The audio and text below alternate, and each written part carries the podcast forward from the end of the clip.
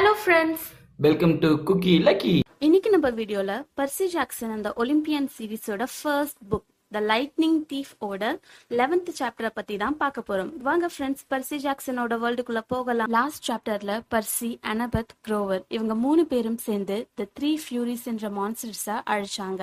இப்போ அவங்க ஒரு காட்டு வழி பாதையில நடந்து போயிட்டு இருக்காங்க. அனபத்க்கு பர்சி பொசைடனோட பையன்னு தெரிஞ்சதுல இருந்தே அவன் மேல வெறுப்பு காமிக்க ஆரம்பிச்சா. இப்பவும் காமிச்சிட்டு இருக்கா இதை தாங்க முடியாத பர்சி நீ எதுக்கு எப்பவுமே என் மேல வெறுப்பா காமிச்சிட்டு இருக்கேன்னு கேட்கும்போது அவ சொல்றா நீ பொசைடனோட பையன் நான் அத்தினாவோட பொண்ணு. ரெண்டு பேருக்குமே எப்பவுமே சண்டை தான் வந்துட்டு இருக்கும் சோ என்னால உன் கூட ஃப்ரெண்டா இருக்க முடியாதுன்னு சொல்றா. இதை கேட்டு கோவமான பர்சி அப்புறம் எதுக்கு நீ என்னோட குவஸ்ட்ல வந்த? நீ இதுக்கு வராமலே இருந்திருக்கலாமேன்னு கேட்கும்போது அதை கேட்ட அனபத் சோகமாகி நான் ஏழு வயசா இருக்கும்போது கேம்ப் ஹாஃப் பிளட்க்கு வந்தேன். இப்போ எனக்கு பன்னெண்டு வயசு ஆகுது ஆனா இன்னமும் நான் கேம்ப் ஹாஃப் பிளட்டை விட்டு வெளி உலகத்தை பார்த்ததே கிடையாது. என்னதான் கேம்ப் ஹாஃப் பிளட்ல ஃபைட்டிங்காக நிறைய ட்ரைனிங் எடுத்துக்கிட்டாலும் மான்ஸ்டர்ஸ் இருக்கிறது வெளி உலகத்துல தான் அங்க போயிட்டு அவங்க கூட சண்டை போட்டு அழிக்கிறதுல தான் அட்வென்ச்சரே இருக்கு. அதுதான் வீரமும் கூட. ஸோ இதை நான் செய்யணும்னா இப்போ உன்னோட குவஸ்ட்ல வர்றது தான் எனக்கு இருக்கிற ஒரே வழின்னு சொல்லி அவ வருத்தப்படுறா. கடைசியா அவங்க அந்த காட்டு வழி பாதையில இருந்து வெளியே வந்துட்டாங்க. வந்ததுமே அவங்களுக்கு சாப்பாடோட ஸ்மெல் வந்தது. சோ அந்த திசை நோக்கி போயிட்டு இருந்தாங்க. அப்படி போயிட்டு இருக்கும்போது அவங்க ஒரு ஃபுட் ஸ்டாலை பார்த்தாங்க. அந்த ஃபுட் ஸ்டாலோட பேரு ஆன்டி எம்ஸ் நோம் எம்போரியம் அந்த கடையில ரொம்ப விசித்திரமான சிலைகள்லாம் இருந்தது. இத பார்த்த குரோவருக்கு ரொம்பவே பயம் வந்தது.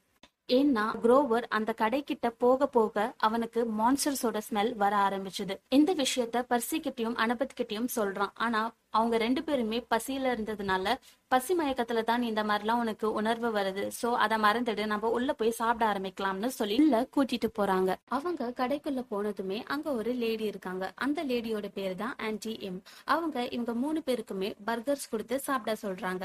அப்போ குரோவர் எங்க கிட்ட காசு இல்லைன்னு சொல்றான். அப்போ அந்த லேடி பரவாயில்ல நீங்க சாப்பிடுங்கன்னு சொல்றாங்க. அப்போ அந்த லேடி நீங்க மூணு பேருமே ரொம்ப சின்ன பசங்களா தெரியுறீங்க. ஆனா இந்த நடு ராத்திரியில எப்படி தனியா வந்திருக்கீங்கன்னு கேட்கும்போது அனபத் சமாளிக்கிறதுக்காக என்ன சொல்றான்னா எங்க மூணு பேருக்குமே அப்பா அம்மா இல்ல. நாங்க பக்கத்துல இருக்க சர்க்கஸ்ல வேலை பார்த்துட்டு இருந்தோம். பசிச்சதுனால இப்போ இந்த கடை ஓபன்ல இருந்ததுனால நாங்க சாப்பிட வந்தோம்னு சொல்றான் இதை கேட்ட அந்த லேடி இவங்க மேல ரொம்பவே பாவப்படுறாங்க. சோ இப்போ என்னோட கதையை சொல்றேன்னு சொல்லிட்டு அவங்களோட ஸ்டோரிய சொல்ல ஆரம்பிக்கிறாங்க. எனக்கு மொத்தம் ரெண்டு சிஸ்டர்ஸ் நாங்க மூணு பேரும் எப்பவுமே ஒத்துமையா தான் இருப்போம். எனக்கு ஒரு பாய் ஃப்ரெண்டும் இருந்தான். அது பிடிக்காத ஒரு பொண்ணு எங்களை பிரிக்கிறதுக்காக நிறைய பிளான் போட்டா. அதுல அவ ஒரு பெரிய ஆக்சிடென்ட்டை ஏற்படுத்தி எங்களை பிரிக்கவும் செஞ்சா. அந்த சமயத்துல கூட என்னோட சிஸ்டர்ஸ் எனக்கு உறுதுணையா இருந்தாங்க. என்னோட கெட்ட நேரத்தையும் அவங்க பகிர்ந்துக்கிட்டாங்க அவங்களால முடிஞ்ச வரைக்கும். அதுக்கப்புறம் அவங்க ரெண்டு பேருமே இறந்தும் போயிட்டாங்க. இப்போ நான் தனியா தான் இருக்கேன். என்னோட சிலைகளோடன்னு சொல்லி ரொம்பவே வருத்தப்படுறாங்க. அந்த ஸ்டோரியை கேட்ட அனபத்துக்கு ரொம்பவே சந்தேகம் வருது. சோ பர்சி கிட்ட இந்த இடத்துல ஏதோ ஒண்ணு தப்பா இருக்கு. வா நம்ம கிளம்பிடலாம்னு சொல்லிட்டு மூணு பேருமே கிளம்புறாங்க. ஆனா அந்த ஆன்ட்டி அவங்கள அலோவே பண்ணல. எனக்கு உங்களை ரொம்பவே பிடிச்சிருக்கு. சீக்கிரமா போகாதீங்க. வெயிட் பண்ணுங்கன்னு சொல்றாங்க. இல்ல எங்களுக்கு முக்கியமான ஒரு வேலை இருக்கு. நாங்க கிளம்பியே ஆகணும்னு சொல்றா. அப்போ அந்த ஆன்ட்டி சரி நீங்க கிளம்பியே ஆகணும்னா பரவாயில்ல. பட் கடைசியா ஒரே ஒரு போட்டோகிராஃப் மட்டும் எடுத்துட்டு போயிடலாம் அப்படின்னு சொல்றாங்க. இவங்க மூணு பேருமே வேற வழி இல்லாம ஓகேவும் சொல்றாங்க.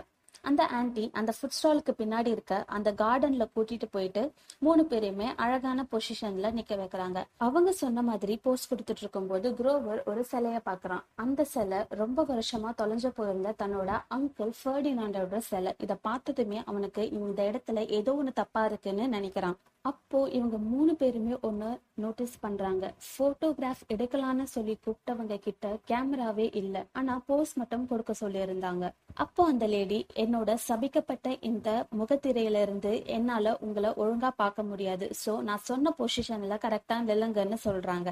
அதை கேட்ட அடுத்த செகண்டே அனுபத் பர்சி கிட்ட நீ அவங்கள பார்க்காதன்னு சொல்லிட்டு அவளோட இன்விசிபிள் கேப்பை போட்டுக்கிட்டு பர்சி அண்ட் குரோவரை தள்ளி விட்டுடுறான் ஆனா நம்ம பர்சியோட துரதிருஷ்டம் அவன் டைரக்டா போய் அந்த லேடியோட கால்லயே போய் விழுந்துடுறான். அப்போதான் பர்சி ஒன்ன நோட்டீஸ் பண்றான்.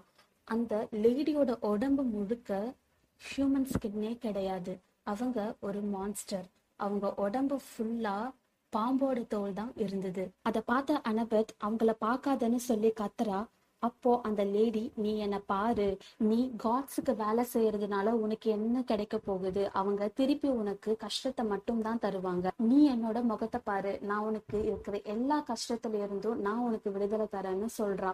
நான் தான் மெடுசா. உன்னோட ஃப்ரெண்ட் அனபத்தோட அம்மா அத்தீனா தான் எனக்கு இந்த மாதிரியான ஒரு சாபத்தை கொடுத்து என்னை இப்படி ஒரு கேவலமான ஒரு மான்ஸ்டரா மாத்தி என்னோட வாழ்க்கையவே அழிச்சிட்டாங்க.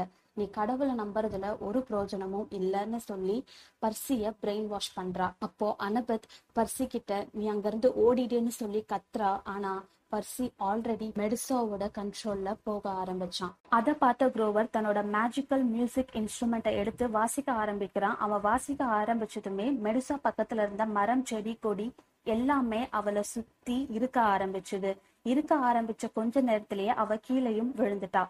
மெடுசா கீழே விழுந்ததும் அனபத் பர்சிய கூட்டிட்டு போயிட்டு மெடுசாவை அழிக்கிறதுக்கான ஒரே ஒரு வழி அவளோட தலைய கட் பண்றது மட்டும்தான். இந்த நீ தான் செஞ்சாகணும்னு சொல்ற. ஆனா பர்சி என்னால முடியவே முடியாதுன்னு சொல்றான். அதுக்கு அனபத் இந்த கார்டன்ல எவ்வளவு ஸ்டாச்சுஸ் இருக்குன்னு பாத்தியா? இது எல்லாருமே மனுஷங்க தான். இந்த மாதிரியான இன்னசென்ட் பீப்புள் இன்னமும் சாகணும். அவங்களோட வாழ்க்கையை இழக்கணும்னு நீ நினைச்சினா இத பண்ணாத. ஆனா அவங்கள காப்பாத்தணும்னு நீ நினைச்சினா கண்டிப்பா இந்த விஷயத்த நீ செஞ்சுதான் ஆகணும்னு சொல்றா. அனபத் கீழே கறந்த ஒரு கிளாஸ் துண்டை எடுத்து பர்சி கிட்ட கொடுத்து நீ மெடிசாவை டைரக்டா பார்க்காத. இந்த கிளாஸ் மூலியமா பார்த்து அவளை எப்படியாச்சு அழிச்சுடுன்னு சொல்லி தைரியம் கொடுத்து அனுப்புறா. பர்சி தைரியத்தை வர வச்சுக்கிட்டு அவனோட பெண்ணை அன்கேப் பண்றான். அந்த சமயத்துல மெடுசா பர்சிய அட்டாக் பண்ண வரா. கரெக்டான சமயம் பார்த்து பர்சி தன்னோட ஸ்வாடை எடுத்து மெடுசாவோட தலைய வெட்டிட்டான். இப்போதான் மூணு பேருக்குமே நிம்மதியா இருந்துச்சு. ஆனா அனபத் பர்சி கிட்ட அகைன் வெறுப்பு காமிச்சா இப்போ நடந்ததுக்கு எல்லாத்துக்குமே உன்னோட அப்பா தான் காரணம்னு சொன்னான். மெடிசாவோட பாய் ஃப்ரெண்ட் யாருன்னு தெரியுமா? உன்னோட அப்பா பொசைடன் தான். உன்னோட அப்பா பொசைடனும் மெடிசாவும் அத்தீனாவோட கோவில்ல மீட் பண்றதா இருந்தாங்க. அதுக்கு மெடிசாவோட ரெண்டு சிஸ்டர்ஸுமே துணையாவும் இருந்தாங்க. அதனாலதான் அத்தீனா கோவப்பட்டு மெடிசாக்கு இந்த சாபத்தை கொடுத்தாங்க. அனபத் சொன்னதை கேட்டதுமே பர்சிக்கு அனபத் மேல ரொம்பவே கோவம் வருது. அவன் அனபத் கிட்ட அப்போ இங்க நடந்ததுக்கு எல்லாத்துக்கும் நான் தான் காரணம்னு சொல்றியா? என்னாலதான் இதெல்லாம் நடந்துச்சுன்னு சொல்றியான்னு சொல்லி ரெண்டு பேருமே சண்டை போட ஆரம்பிக்கிறாங்க. அதை பார்த்த குரோவர் நீங்க சண்டை போடுறதை நிறுத்திட்டு மெடிசோவோட தலையை எப்படி டிஸ்போஸ் பண்றதுன்னு கொஞ்சம் யோசிச்சீங்கன்னா நல்லா இருக்கும்னு சொல்றான். பெர்சி டென்ஷன்ல இருந்தாலும் அவனுக்கு ஒரு ஐடியா வருது. அவன் மெடிசோவோட ஆபீஸ்க்கு போறான். அந்த ஆபீஸ்ல ஒரு பில் கிடைக்குது. அந்த பில் ஹேடிஸ் அண்ட் பெர்சிஃபோனோட கார்டனுக்கு மெடிசா ஸ்டாச்சுஸ அனுப்பிச்ச டீட்டெயில்ஸ் எல்லாம் இருந்தது. ஸோ அந்த பெல் எதுக்கும் யூஸ் ஆகும்ட்டு எடுத்து வச்சுக்கிட்டான் பெர்சி.